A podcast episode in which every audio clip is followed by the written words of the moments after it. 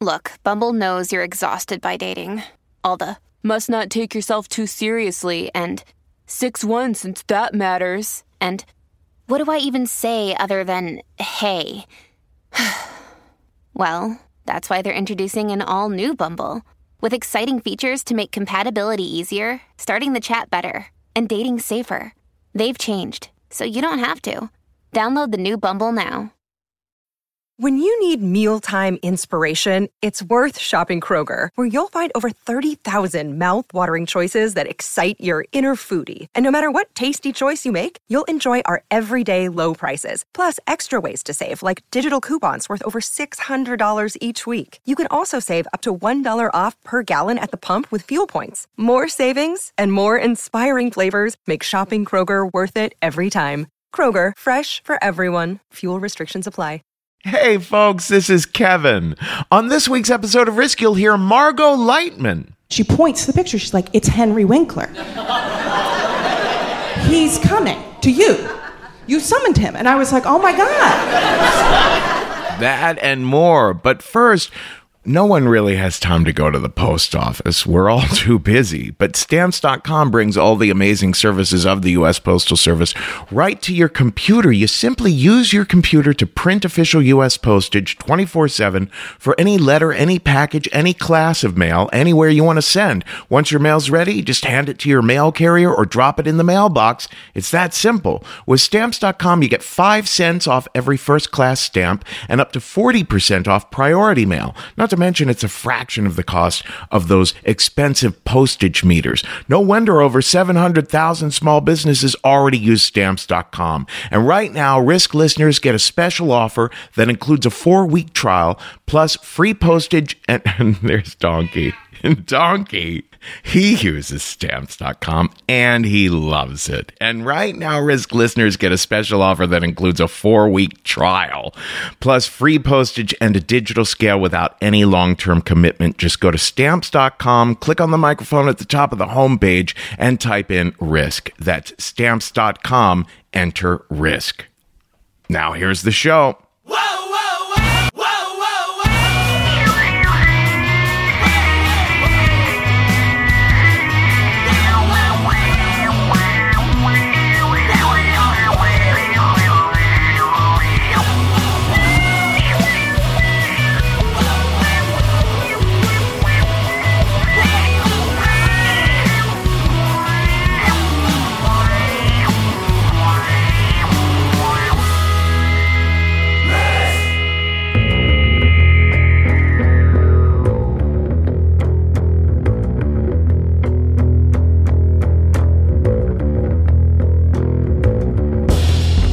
Hello, kids. This is Risk, the show where people tell true stories they never thought they'd dare to share. I'm Kevin Allison. This is Chris Lightcap's Big Mouth behind me now.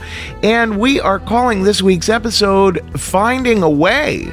I just got back from Salt Lake City. We had a fantastic risk show there. And as you know, we've got one coming up at Fort Lauderdale on May 16th, so be sure and pitch us for that one. We've already cast the show that we're doing in Richmond on April 12th. And we're in the process of adding a whole slew of new dates for the late spring and summer. So stay tuned for all that news.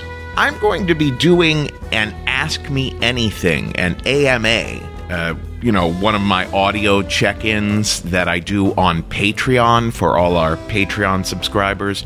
Um, so email me at kevin at risk show.com and send your questions. I- I'm going to do a few of these, I think.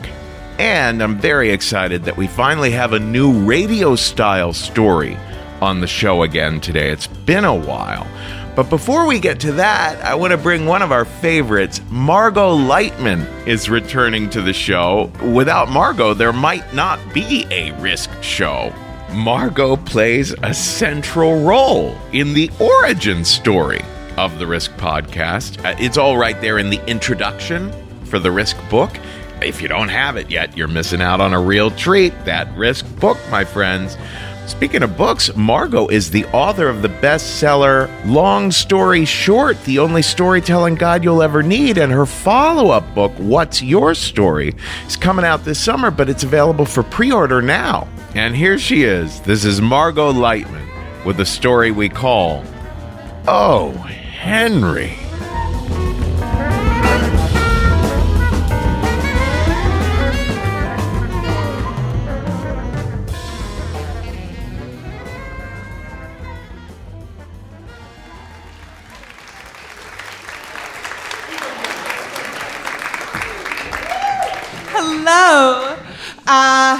I think we've all heard the news a few weeks ago that our beloved Penny Marshall passed away, which was very intense for I think a lot of us. She was very important to a lot of us, uh, very important to me as well.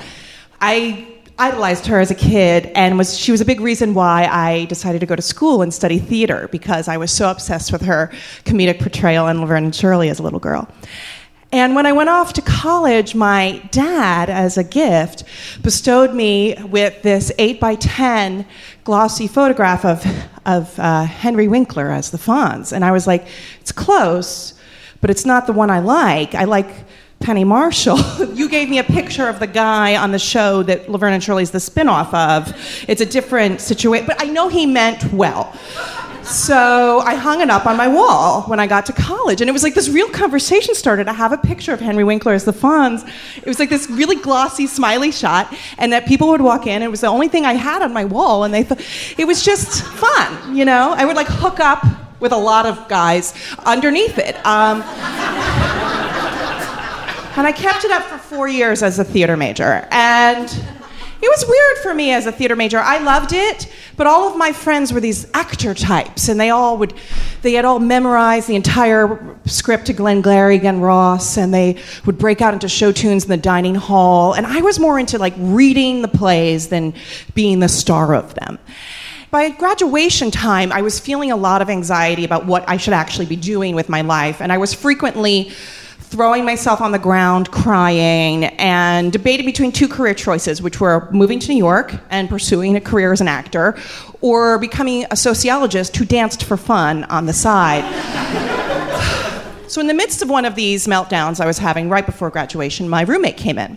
This is year four of college, and she says, Margot, they've just announced our graduation speaker. And I was like, oh, because recent graduation speakers had been Maya Angelou and Ben of Ben and Jerry's. So it's like anything's possible, you know? It's a wide range we go for here. And uh, she was like, it's him. I'm like, what do you mean it's him? And she points to the picture. She's like, it's Henry Winkler. He's coming to you. You summoned him. And I was like, oh my God. I had like a really like beta version of a vision board, just one thing four years, and I got it. And I didn't even know I wanted it, you know? And so I was like, well, this is a sign. He's an actor. I should become an actor. I should do this. So I go to the graduation and I put the, I, I taped the 8 by 10 glossy to the top of my graduation cap and I go to hear him speak. And let me tell you, I thought it was a weird career pivot for Henry Winkler to be doing the speech, but at the same time, I have to say, no, it was not. He was the best speaker I have ever seen. It was amazing. He was a lot of, you know, the believe in yourself stuff, but there was also he kept saying this quote if you will it it is no dream if you will it it is no dream which for years of my life I attributed to Henry Winkler, and then I recently Googled it, and it was no, it's Zionist Theodore Herzl that actually said it, and he was quoting him. But I've, I've, you know, whatever details, right? So I'm really moved by this speech, and I'm like, I'm going to do it. I'm going to, I'm going to go to New York. And then my dad calls me. He's like, Margot. I got you a graduation gift. I got you tickets. Henry Winkler's on Broadway right now, and you're gonna go see him on Broadway. And I was like, my, like my dad, as a fellow New York Jew, was like, you love this other New York Jew, right? Right? Like this is what we like in our family. So I'm like, okay. So he goes, here's the weird thing that happened to me. I go in to buy the box office to buy you the tickets as a gift. And guess who walked in right as I bought it? I go, Henry Winkler. Obviously, he's following me at this point. My dad's like, Henry Winkler comes in. So you know what I say to him? I say, Oh my God, I just saw you talk at my daughter's graduation. She's a theater major. And he said, You tell her to come backstage. When she gets when she comes to this place, she's gonna come backstage after. I'm gonna give her a tour, I'm gonna show the ropes, I'm gonna talk to her about becoming an actor in New York. So he goes, So you better do that. And I was like, Wow, another sign. So I go to the play. I feel uncomfortable after. My dad almost physically shoves me to the door, and he's like, You gotta do it. So I go, and I'm expecting them to be like, He was just being polite, he didn't mean it. But they were like, No, he says, Come on back. So I go back. Henry Winkler greets me with a smile. He gives me a tour. He talks to me all about graduating and how I feel about the theater. I meet his friend, his other friend that's backstage, Tyne Daly of Cagney and Lacey, which I feel like is like the perfect person for him to be hanging out with, you know? And then I'm I'm overwhelmed by this generosity and his kindness. And I was like, my gosh, he's my guy. And then at the end of it, he took a picture with me. And he, I said, why do you want a picture of me? And he said, for my scrapbook, which is just the sweetest thing. So now I think, I'm gonna do this. I'm gonna pursue this. So I'm in New York. I'm going for it with acne. It doesn't really feel right. You know, at the time, Sex in the City is huge, and everyone's like, Are you a Carrie or a Samantha or a Miranda or the other one? And I'm like, I'm like, I, I don't want to be any of them. I want to be Candace Bushnell, the woman who wrote the book it's based on. That's the one I am. And no one cares, and no one's, people don't understand what that means to want to write books. But I did, and I keep pursuing it. And then I get married, and I move to LA. And before I go to LA, my dad gives me this magnet for Christmas of uh, Henry Winkler. Um, as the Fonz, like shaped as his body. It's really pushing it on me, you know, and I'm like, I like him, I like him, I'm convinced he's great, he's the best, I love him. And so I, uh, I bring in, it's on my fridge in LA, and about a year in or so, I do sell a book, and it's really hard to get done, and I sell it. And before it comes out, I have all of this anxiety of, okay, what if it comes out and it's critically panned and everyone hates the book, or if it offends everybody and everyone's mad me? You know, all of those feelings when you put a piece of art into the world, and I was very nervous about it. But what I didn't realize was there was another, there's a third option of it being a hit or a failure, which is that it comes out and no one notices and no one reads it, which is what happened. Um, no one noticed my first book, and it was like the tree fell in the woods and no one heard it fall. And it was very questioning for me of, am I really going to do this? Am I going to be a starving artist for the rest of my life? But I managed to sell a second book, and I felt like things could be different with this.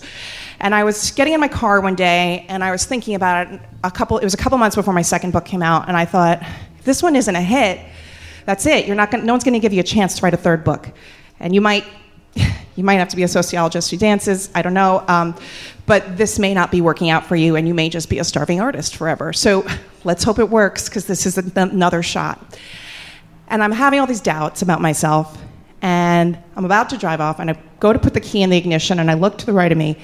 And in the seat of my passenger seat is just the head of the Henry Winkler magnet, broken off. I don't know how it got there. I didn't put it there. I didn't break my mag. Why would I break a head of a Henry Winkler magnet and shove it on a car seat? But he was there, and he was sitting with me, kind of as my co-pilot. I have no idea how. And he was kind of looking at me like, hey, if you will it, it is no dream. Not my quote, but you know what I mean? And I was like, okay, I guess it's going to be okay. And I don't want to go into a whole ragadocious ordeal about it, but the second book came out, and it was a huge hit. And it was a life changing piece of art to put out into the world. And it changed everything for me. And I went from starving artist to professional artist. And I, I'm, I'm not an actor by any means. It's not what I wanted to do with my life. But I am so thrilled that I get to make a living in the arts, and that's all I've ever really wanted. And it was amazing. And I thought, my God, I got my career on track. This is great. And then I realized that that's not all that matters in life and that there's bigger hurdles ahead. It's not just getting your career on track, it's life, right? And so I have kids, and that's hard. And then I have a second kid, and right as I have the second baby, my husband has to travel a lot for work, and then I have to travel a lot for work, all with this under one year old child. And we move to a rental house, and then a few months after we move, they're going to sell the house, and we have to come up with all this money to buy a house in LA, or we're going to lose our house. It was lots of time apart, new baby, lack of sleep, financial stress, everything coming to a head, and I'd be lying to say that it wasn't really trying on us. And right at the end of all of this, as we're struggling to buy this house, my husband's father gets very ill and sadly passes away. And I was like, oh God, this is horrific and horrible and sad. And I don't know how we're going to get out the other side. And I don't know if life's going to be okay. The morning after the wake, I'm in the hotel room with my husband. And he goes to me, You know, it was weird. Uh, last night at the wake, I met a guy there, and his name was Michael Douglas. You know, like the actor, but not the actor, just like same name as a famous person, but not that famous person. I go, Yeah, that's weird. And he was like, Yeah. Kind of like that weird make conversation about anything else that's going on besides the death, right? Then we go to the funeral, and it's terribly sad. And we go to, to, bury him in the mausoleum, and it's also terribly sad. And I'm standing behind my husband and his mother and his sisters. And my eyes are wandering, and I'm just thinking, like, adding grief on top of all of this stress and a death and everything that comes in the aftermath of a death is going to be even harder. And are we going to get through this? And uh, is life going to ever be okay and stable and feel happy again? And I'm standing there and I'm taking it all in, and my eyes kind of wander around. And I'm in the mausoleum and I look at the stone right next to where his father is going to be put to rest. And on it, it says, uh, Loving Father, Husband, and Son, 1935 to 2016, Henry Winkler. Now, we all know he's alive. He just won an Emmy. This was another Henry Winkler. Same name as a celebrity, right? But not the celebrity. And of all celebrities, it was Henry Winkler, buried directly next to where my father in law is going to be buried. Now, a normal person, any of you, a nice person, would look at this, take it in, chuckle to themselves, and go on with their day and respect the fact that their husband has just lost their father. Not me, not me, no. I'm looking at this. I can't believe this has just happened. I mean, it keeps happening, he just keeps appearing. So I, as my husband is standing there, tears in his eyes, aggressively tap him. And I go, Dan! Dan! Look! Look at that stone! Henry Winkler! It's another Henry Winkler, like just saying, but not him! But same name! Right? What are the chances? And he looks at me and he doesn't say anything because it's inappropriate at this point to be talking at all. But with his eyes, he looks at me and I know exactly what he's saying. And what he's saying is, I am burying my fucking father, Margot. Give it a rest. Pause and I take it in. I kind of inappropriately smile. Because there he is again, at another questionable moment in my life. And I think, you know what? If that's not a sign, guys, I, I don't know what is. Thank you.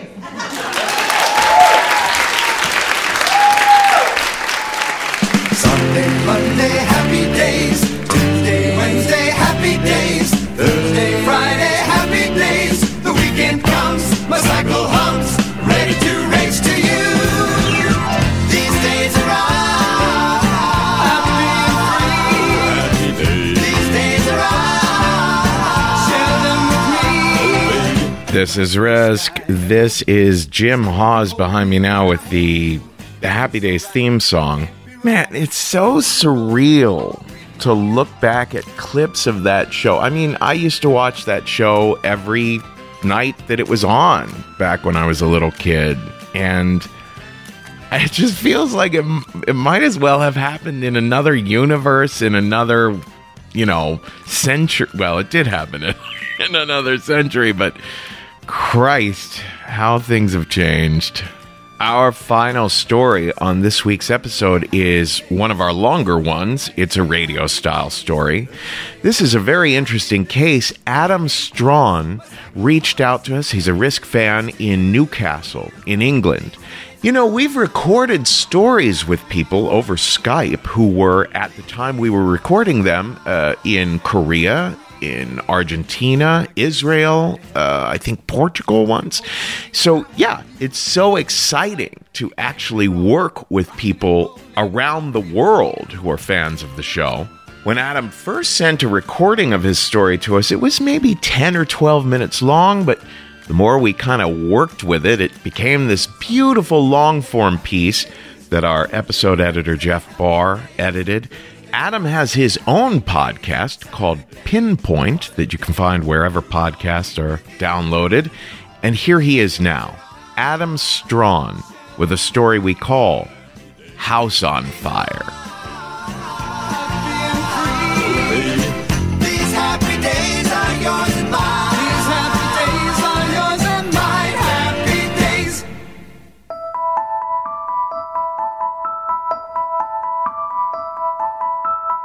I was sitting in my bedroom, staring at my computer screen, and I wasn't really taking in what was on the screen. I was elsewhere in my mind, and I was really concerned and more worried, apprehensive, and I just felt like a tightness inside.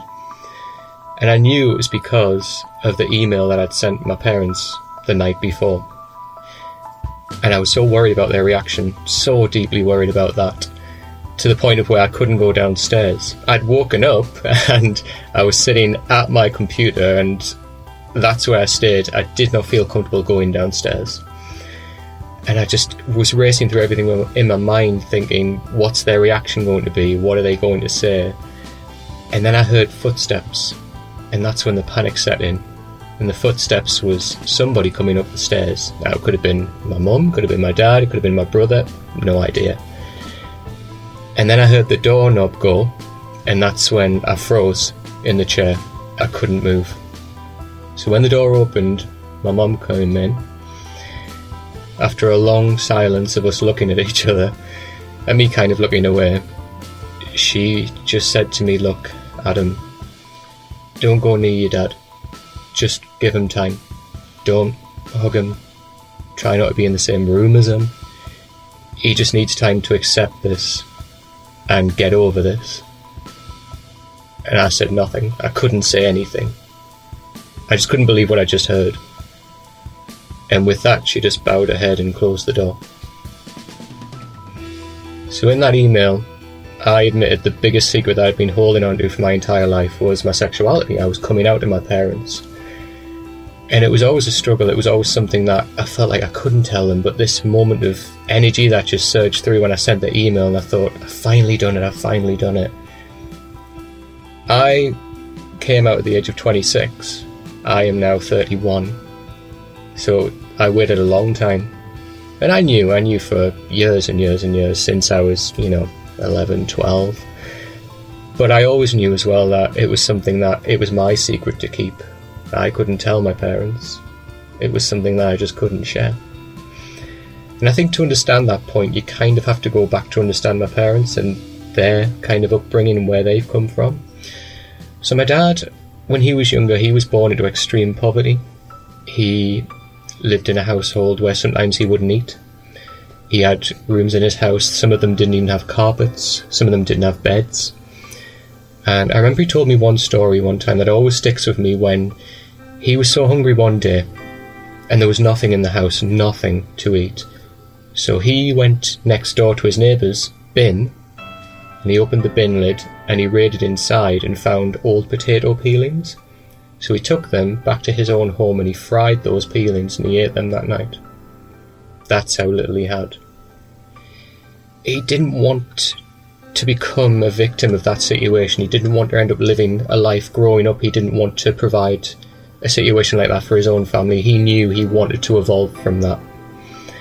My mum is a different story. She was raised in a house of war, basically, where her parents every night would fight. And when I say fight, I don't just mean argue verbally, which was a part of it, but I mean fist fight. And every Friday night, she used to tell me where her friends would be out, they'd be drinking, they'd be partying, they'd be having a good time. Her Friday nights was lying face down on her bed with her sister, with her pillow over her ears, trying to block out the sound of her parents screaming downstairs. And the sounds of her dad and my granddad punching my grandmother. And that went on for hours until eventually she passed out. So when my mum and dad came to meet each other, which they met at a young age, they met at school, and I think when you level with somebody, you, you realise if you've come from somewhere of deep pain, you can sense that in other people. And I think they just connected on that level straight away. And you know, they developed a relationship. But from that, they agreed that they've both come from households, they've come from worlds that they want to get away from, and they want to create their own worlds. together. They both had that joint consensus. So that's what they decided to do. Now, there's a beauty in that, in that they've found each other, that they've started to create their own world, but there's also a danger in that, in that anything that they deemed as out of the ordinary, different, it was instantly rejected. It couldn't be part of their world, it was a no. And I think that's where that initial resistance came from. So as I was growing up, I remember one time I was sitting down with my mum and we were in the living room, we were watching television, and we were watching an interview with Elton John, and he was being fabulous as per with his husband. And you know, we were laughing and like we were just enjoying ourselves watching the show. But as it ended, I remember my mum just her reaction was, "Isn't it? Isn't it weird just being gay? Isn't that just so wrong? Just being gay." At this point, I was maybe 15, 16, so I knew my sexuality. And that was the first moment that I thought, wow, I can't be myself around these people. this is going to be a secret now, and it's going to be a secret for a long time. Maybe a few years after that, when I was 18, 19, me and my dad were in the living room this time, and we were watching a UK chat show host called Alan Carr, who's openly gay and hilarious. So we were laughing and we were having a good time watching the show, and my dad's quite a big fan of his humour, so we were both laughing together. But he did something I'll never forget, and it still makes me cold to describe it now. But when the show ended, he just stood up so casually, and he just turned to me and just went, Yeah, yeah, that was really funny. But if it was up to me, he'd still be shot. And just nodded and just walked out of the room. As if he just said, Yeah, it's a nice sunny day today. I was dumbfounded. And my mum was in the room. She was on the other side of the room, but she was on her laptop, just typing away, looking at something. And I just turned to her and I looked, mouth open. And I said, Did you just hear that? Can you believe what you've just heard? And she just looked up briefly, shrugged, and continued typing on her laptop. It was those two moments that cemented the thinking in me that I thought, I, I can't be myself, I can't open up, I can't. If that's the way he reacts to somebody he doesn't know, does that mean that if I open up, do I get shot? Do I get rejected? Or worse? So I knew this was going to be a secret I would keep for a long time, and I did. But when I turned 26, that was the year everything changed. Everything. It started when I just finished my dissertation, handed it in after a year's worth of work. That was that chapter done.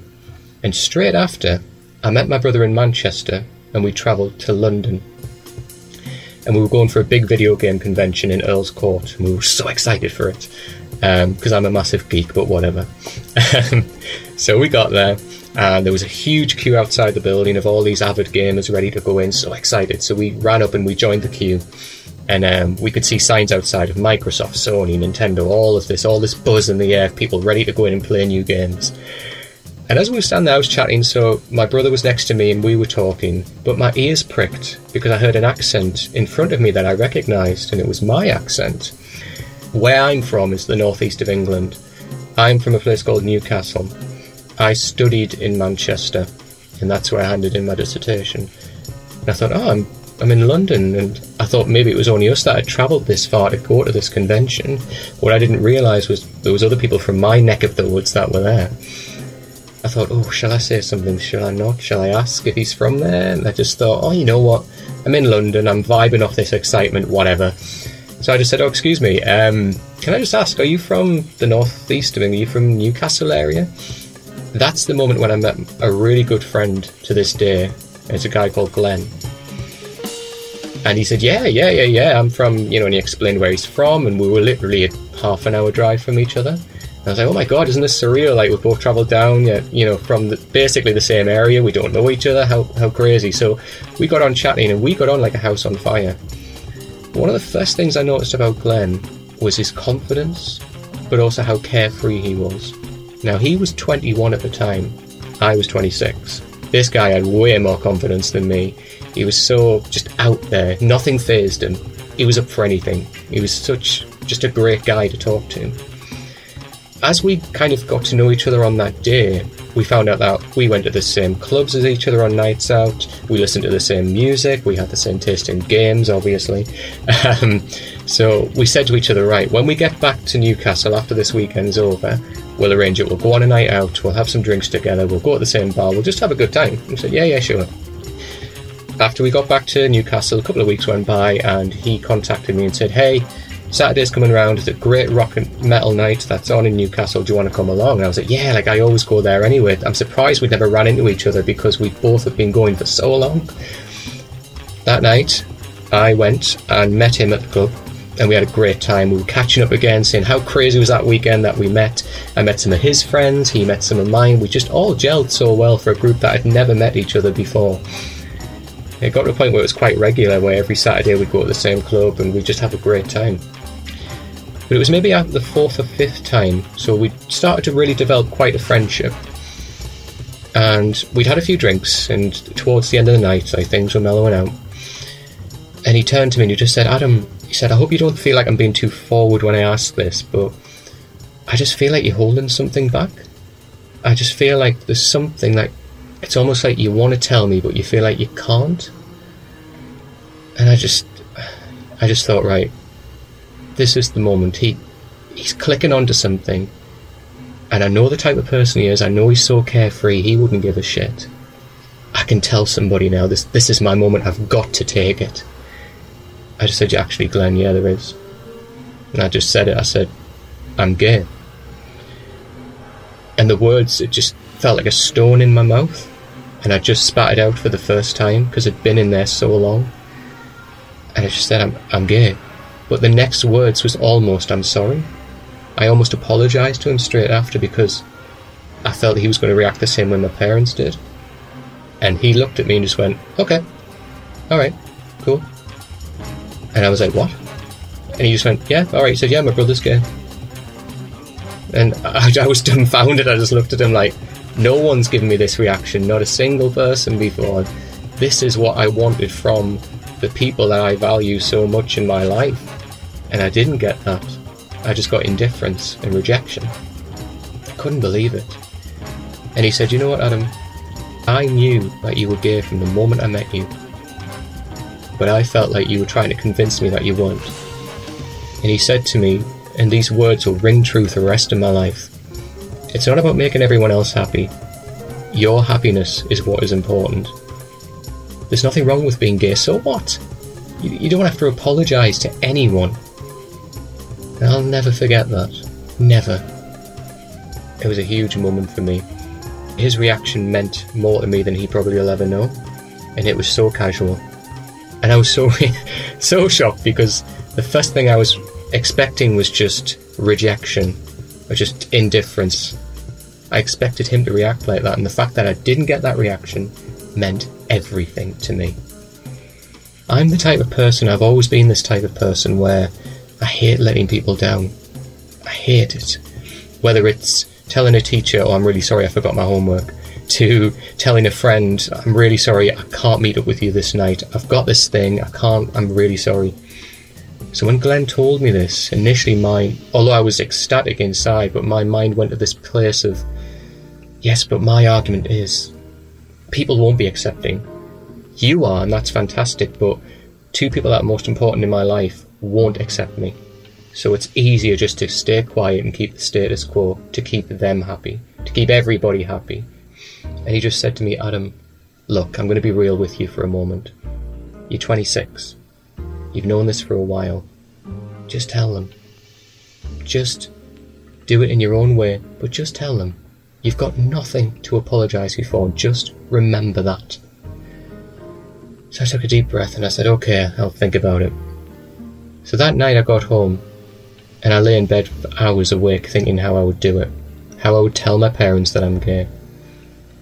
And I thought different ways. I thought, shall I just casually throw it out? Shall I write it down?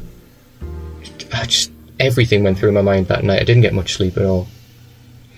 So I literally rolled out of bed and I picked up my laptop and I typed it out. Everything. the subject of the email was I'm really sorry, but I've got something to say. So again, I was apologising straight away. but at least I had that initial strength that was built up by Glenn just to say, you know what, this is it, this is the moment, this is time. I might not be able to say the words, but I can damn well write them down and send you them. I wrote it out, and it was about a paragraph, and all it said was, Mum, Dad, I think somewhere inside you must have known. But I've been keeping this to myself for too long now, and I feel like it's suppressing who I am, and I can't do this anymore. So I just said, I'm gay. I'm really sorry, but I'm gay. I hope you can accept that. I don't want things to change. I want everything just to be the way it is. I don't want to upset anyone. And that was that. So this brings us back to the start of the story when I woke up and I didn't go downstairs because I didn't dare go downstairs. So I turned on my computer and I sat there and I thought I'll let them come to me because I can't go downstairs knowing they've got this information about me now. After my mum initially came into the bedroom and said this to me about my dad, she took my hand and said, Come on, we'll try and talk to him. And I said, What? She said, No, come on, come on, we'll go and speak to your dad.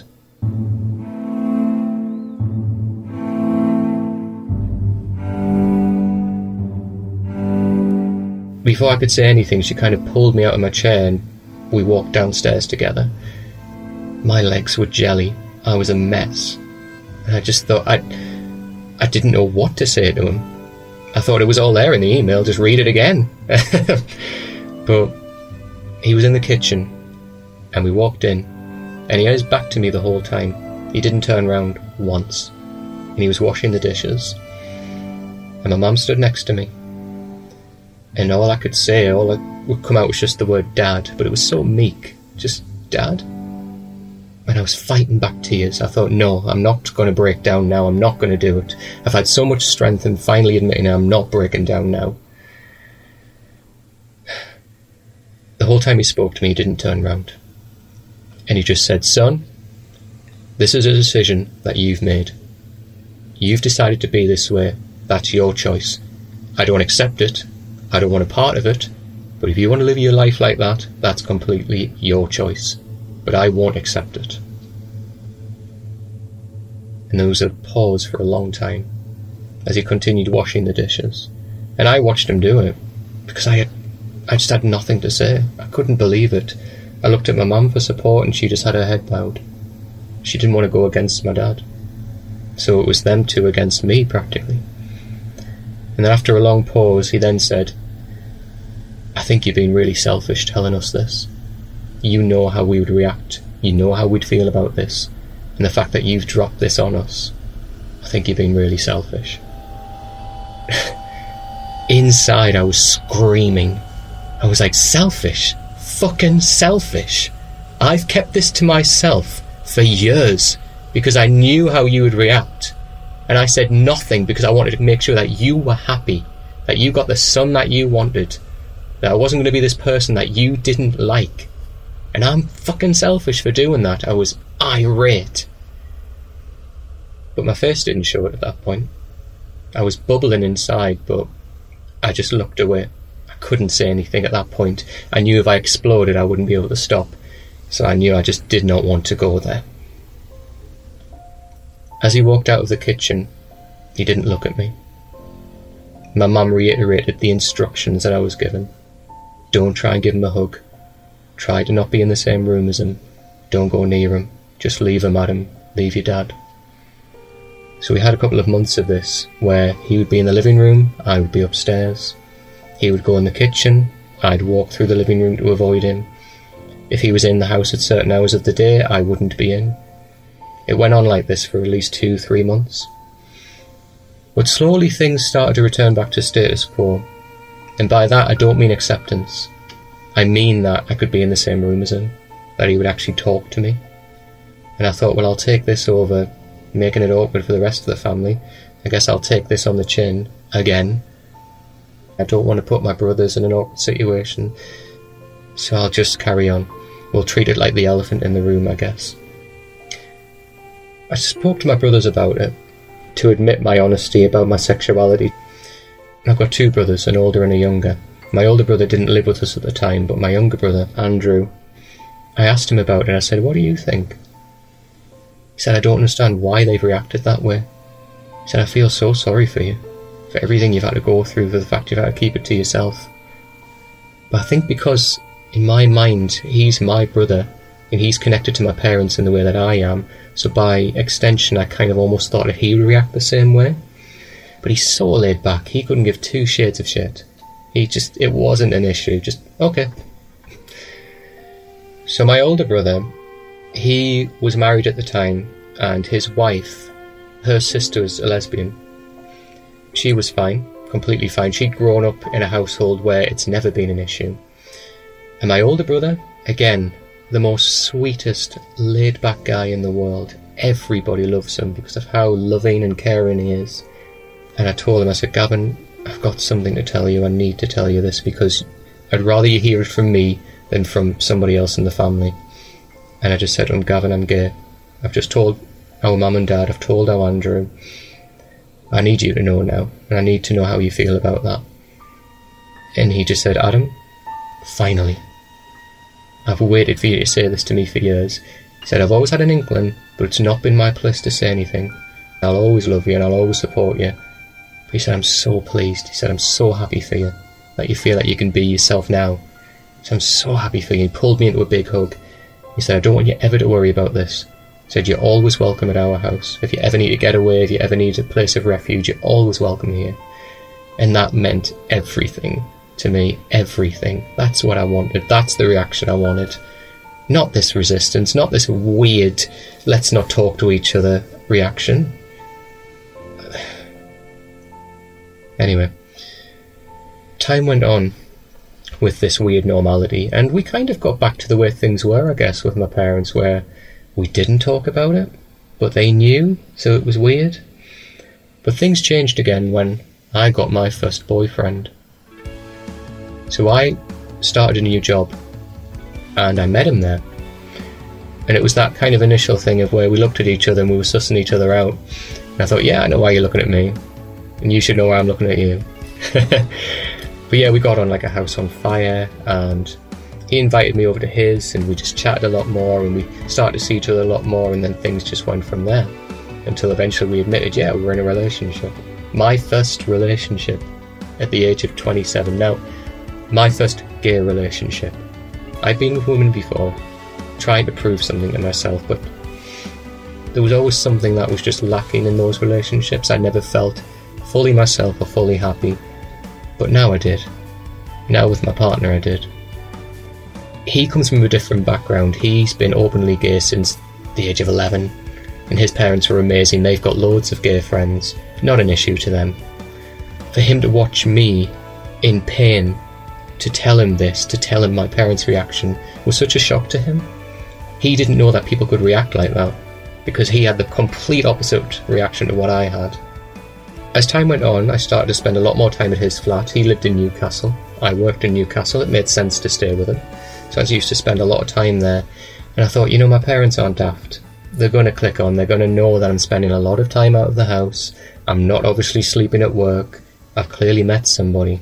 So I've got to tell them. And I said, look, I've got myself a partner. It's a guy. I'm seeing a guy. We've been seeing each other for a few months now. I'm really happy. It kind of felt like we went back to square one. My dad said nothing, but he looked away from me. My mum bowed her head, said nothing.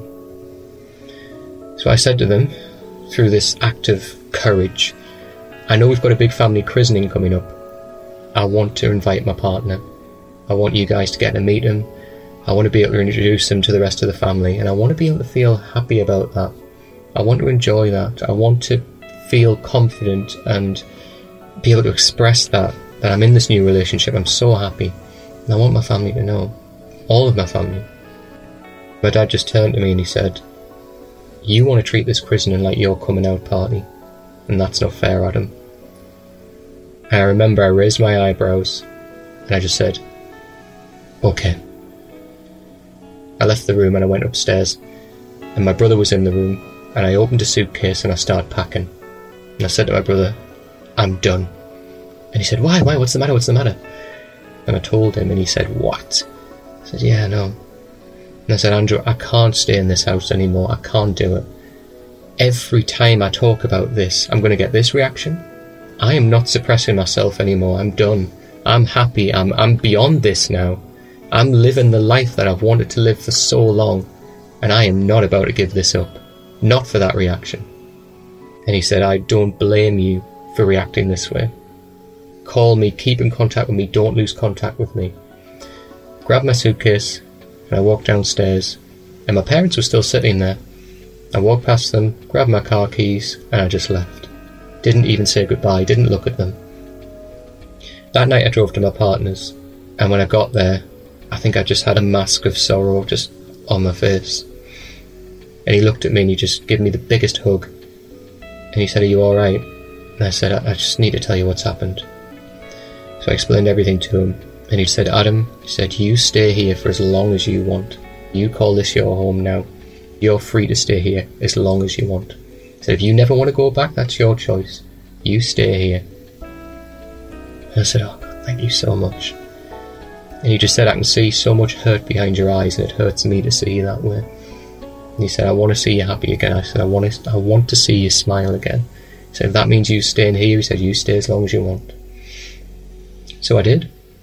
I stayed maybe a month with no interaction with my parents. Nothing. No text messages, no phone calls, no Facebook updates, no social media, nothing. I literally got up with my partner, went to work, came back to his home, which I started to call my home, and we did our thing. We chilled, we watched films, we started to build our own little life together, really, kind of starting to understand what it was like to live together and be in a relationship. It felt like that came a lot quicker than what probably it should do in normal relationships, I guess, but that didn't matter to me. That didn't matter to him because we were happy. And I was happy again, and I put that sorrow behind me. There was always a little bit of something at the back of my mind, and it was the fact that I'd lost contact with my parents. It was always there, and I, it was always a moment of sadness that I guess I had to myself from time to time over that month. I kept reminding myself of the way that they reacted and the words that they said, and I knew that I'd made the right decision. I also knew that in a week, my mum's birthday was coming up. And as a family, every year we've always gone for a family meal on my mum's birthday. It's the way it's always been. And I thought, right, what do I do? Because I really don't feel like going at all. I miss my brothers, but I don't feel like going to see them. That night, I got a phone call off my mum when I was walking back from work. I thought, this is uncanny. I was just thinking about this. And I looked at my phone for a minute, thinking, should I answer? Should I not? I know what it's going to be about. Should I answer this call? Do I reject this? Do I cut all ties and just continue living my life the way it is? Or do I extend an olive branch in hope that something's improved? So I answered, and I said, Hi, Mum. And there was silence for a while, and she just, with a, almost a quiver in her voice, just said, Adam, I need to know if you're coming to my birthday. I need to know. And I could hear she was upset. She said, I can't imagine having my birthday without you being there. I can't. And this gave me a choice. This was like a fork in the road where I thought I can either go down the harsh route, cut all ties, and say, I won't be there, don't call me again. Or I can try and talk things out and see if they've made any improvements, see if they've evolved, see if they've progressed in any way with everything. So I just said, Look, Mum, let me put it this way. I don't want to miss your birthday, but I feel like you're making me. You know the way you've reacted to me, you and Dad. If you keep pushing me away, what do you think will happen? I'll walk away. I'll walk away and I won't come back. And I heard her begin to sob on the phone. And she said, Adam, things have changed. I need you to come to my birthday. Let us explain in person. And I said, okay. And I thought in my mind, this is the last chance. This is the last chance. And I'm going kind of for her sake, kind of a little bit for my sake, for my brother's sake, and more out of a curiosity to see how things have changed, especially with my dad. So I got home to my partner's flat and I said, Look, I've just had a phone call off my mum. And he was like, Really? How are things? Is everything alright? And he looked at me and I had a sense of determination now. I wasn't upset. I wasn't angry. I was just determined. And I told him the conversation. I said, I, I want to go, but I want to see how things have changed. And if I get one glint of things being the same, I'm out of there. And that'll be me done. And he said to me, Look, Adam, you need to go alone. He said, You need to go to that birthday alone. He said, We don't want a prisoner number two if I came along with you. He said, You need to go to that alone and you need to do this for yourself. You know, and he said, Just be strong, but you go along. He said, If you need me at all, he said, You know where I am. So that week came, the day of my mum's birthday.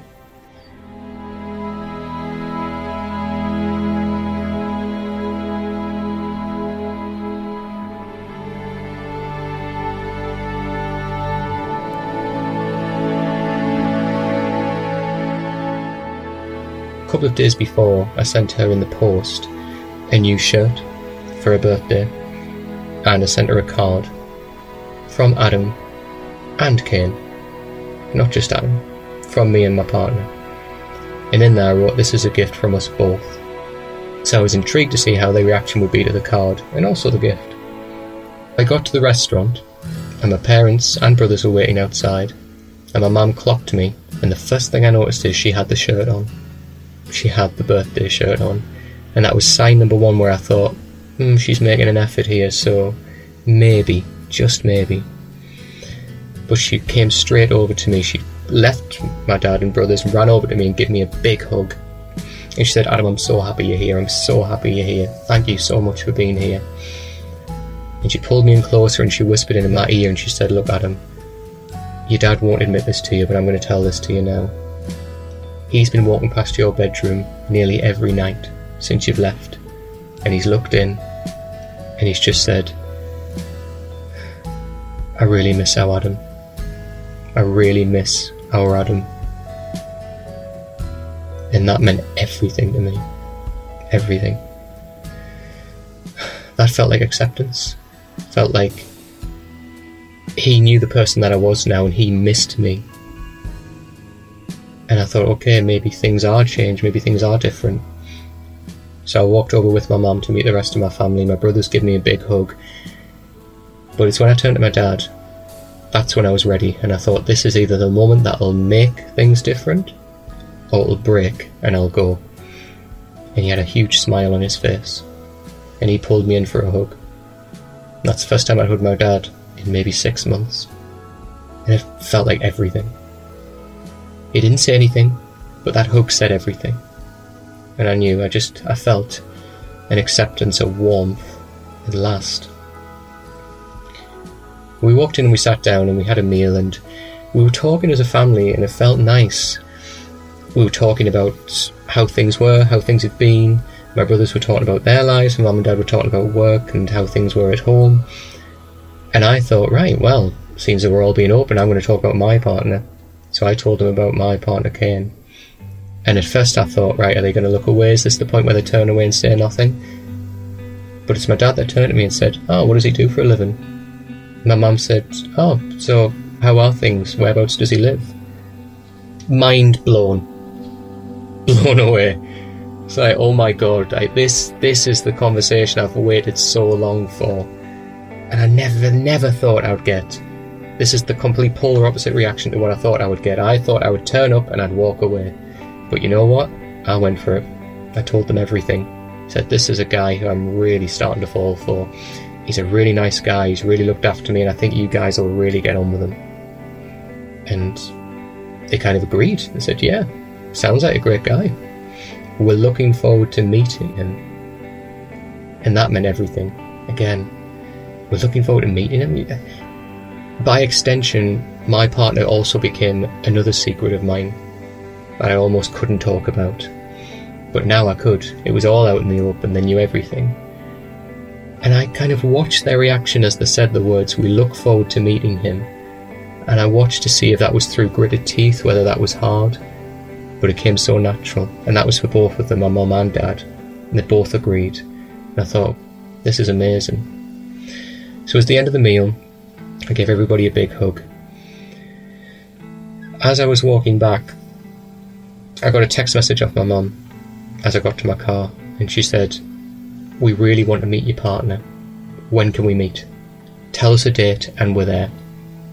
And I thought, oh, finally. I got in my car and I was driving back to the flat that night, and the song Gods and Monsters by Lana Del Rey was on the radio. I love that song. But there's one lyric in particular that stood out that night in the song, and it's the lyric, No one's going to take my soul away. And it really hit me. And I listened to that song, and I listened to it again, and it just, it connected with me. I thought, no one is going to take who I am away from me now. People know who I am. I am expressing myself in ways I've never done before.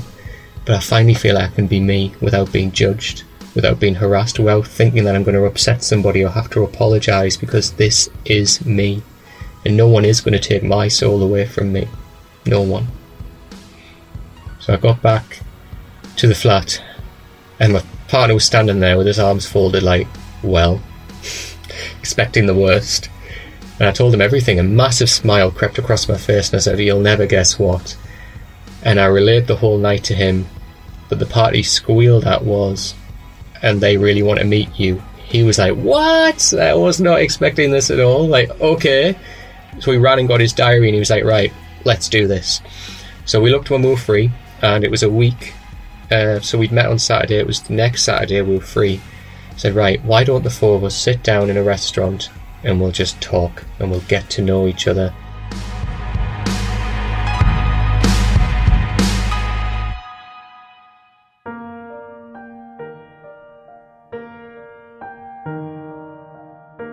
The week went by. I had a mixture of emotions about the meal again. I guess because it's still in my mind, I still thought they could at any moment just turn this on its head. They could just say one thing and just ruin this perfect moment that I've been building for for so long. But we were dressed up to the nines and we left the flat. We both looked fab. and as we were walking down the street to the restaurant, I turned to Kane and I said, Look, I just want to get this out the way now. And I'll, this is the only rule I kind of want to set for the night, but I'm not bothered how they make me feel. But if they make you feel uncomfortable at any point, you tell me and we'll go. Because I'm not having that. So when we got there, we met just outside the restaurant, and my mum and dad were there, and we went over. I hugged my mum. My mum pulled Kane in for a big hug. My dad did the handshake, and I thought, well, that's step number one. You know, he's greeting them, he's acknowledging them, and he's making an effort. Maybe it's for me, but in order to make an effort, you've got to make a bit of an effort for yourself as well. And he's doing this, and I noticed a change in him.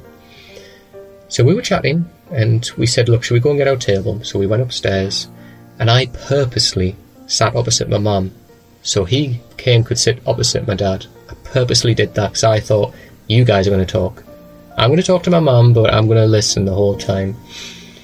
So food came, and we began chatting, and I was just ch- catching up with my mum. I said, "Oh, look, your birthday last week was lovely. I'm so pleased that you know we came along. The food was nice." But the whole time my mum was talking, I kind of feel a little bit bad about this, but whatever. She was kind of talking, but I kind of wasn't listening because what was going on, the conversation next to me was so much more important at that point. My dad and Kane were getting on like a house on fire, and that's where my attention was. so my mum was kind of getting the, uh huh, yeah, lovely, uh huh. She could have been telling me that the house burned down, but I was like, yeah, uh-huh, okay, wonderful, because I was too focused on this conversation that was happening. They were talking about films that they shared, they were talking about music that they shared. The big thing is running. Kane's a big runner, and my dad's a big runner, and they just connected on that level, talking about marathons, half marathons times that they've made. I'm not a runner, so that didn't make a lot of sense to me. But the fact that they connected on something that they could just share and just get amongst, just oh, it was a joy to watch. Just them riff off each other like that, which I never expected. After the meal, we went downstairs and we were still talking, me and my mum, Kane and my dad behind me. And we left the restaurant. We got to the point where we were going to part ways. We were going to go back to the flat. Mum and dad were going to go back to their car and drive home.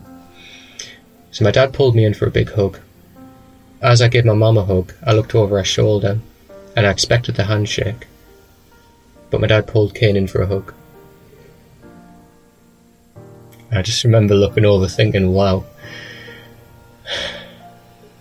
I can't believe how far you've come in a matter of months, not even a year. I've waited for that for so long, so long. And I know you're not hugging me right now, but you're hugging everything that means everything to me. And it was just amazing. It really was. I remember thinking two months ago that wouldn't have happened. A year ago that wouldn't have happened. It just opened my perspective completely that people can change, that people can see the hurt that they've put you through. But people can open the perspective when they allow themselves to. And I think in that moment they realised how important my happiness was to them, finally. One of the most important things is to never assume anything. I think they went into that thinking that it was going to be such a negative for them, that it was going to be something that they couldn't handle. But they were so wrong. In moments like that, I think in life, just prove how preconceptions could be so wrong that there can be such a stall on how you can take things and how you can accept things that can put such a block on a part of life that you can miss out because you've preconceived something in such the wrong way. But the fact that they pushed through that meant that they opened themselves up to this new form of happiness that they knew, that they never knew about. They could see their son happy, fully happy, fully himself. And that meant the world to me. And where are things now? My mum and dad adore Kane. They adore him. They want to see him more than me. um, but whenever he comes over to the house, they laugh, they share stories, they talk about good times. We share stories about our time together, our holidays together, work, how just we just thrive now. And it's the polar opposite compared to how things were, how stale and stagnant things were. But I think the cherry on top of the cake, which is already a beautiful cake now, but the cherry on top is that my dad, whenever I ask him about Kane, he always says, I have a new son now. what more can I say?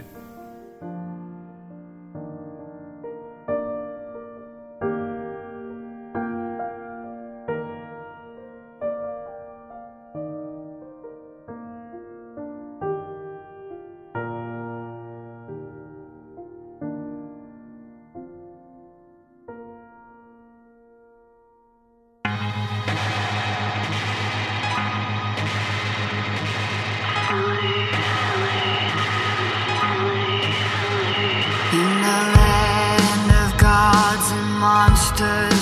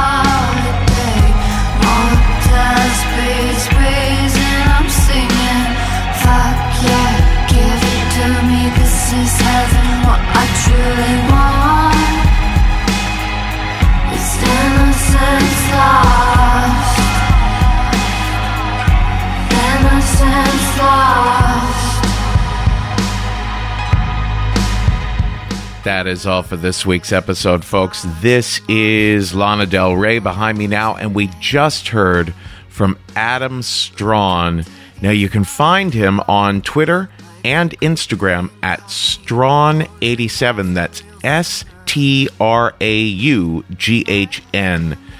87. By the way, our story coaches and producers, Brad Lawrence and Cindy Freeman, also did a lot of behind the scenes work on that story. So big love to Brad and Cindy. While we're listening to Lana Del Rey, I want to give a shout out to Laura DeLong. who is our latest Patreon supporter who's giving $25 or more a month. We always give a shout out to someone who gives that much or more. And you know, there's a lot of bonus content on our Patreon if you go there. I'm about to record an Ask Me Anything that we're going to upload this week. And, uh, you know, there's lots of bonus stories there as well. So check it out at patreon.com slash risk because we really need the financial support of our fans in order to keep all of this running. Did you know that there's a Risk Podcast fans discussion group on Facebook? That is where most people like to come and talk about their thoughts and feelings about the stories that they hear on the podcast. Or you can also leave comments on the listen pages at risk-show.com. We always love hearing your reactions to what you've heard on the show. So, you know, get engaged that way as well. Don't forget, you can always find new information about where the next Risk live shows are happening at risk-show.com slash tour. And all of the storytelling education that we do is at thestorystudio.org. Be sure to look us up there as well. Folks, today's the day. Take a risk. Is heaven. What I truly want is innocence lost. Innocence lost.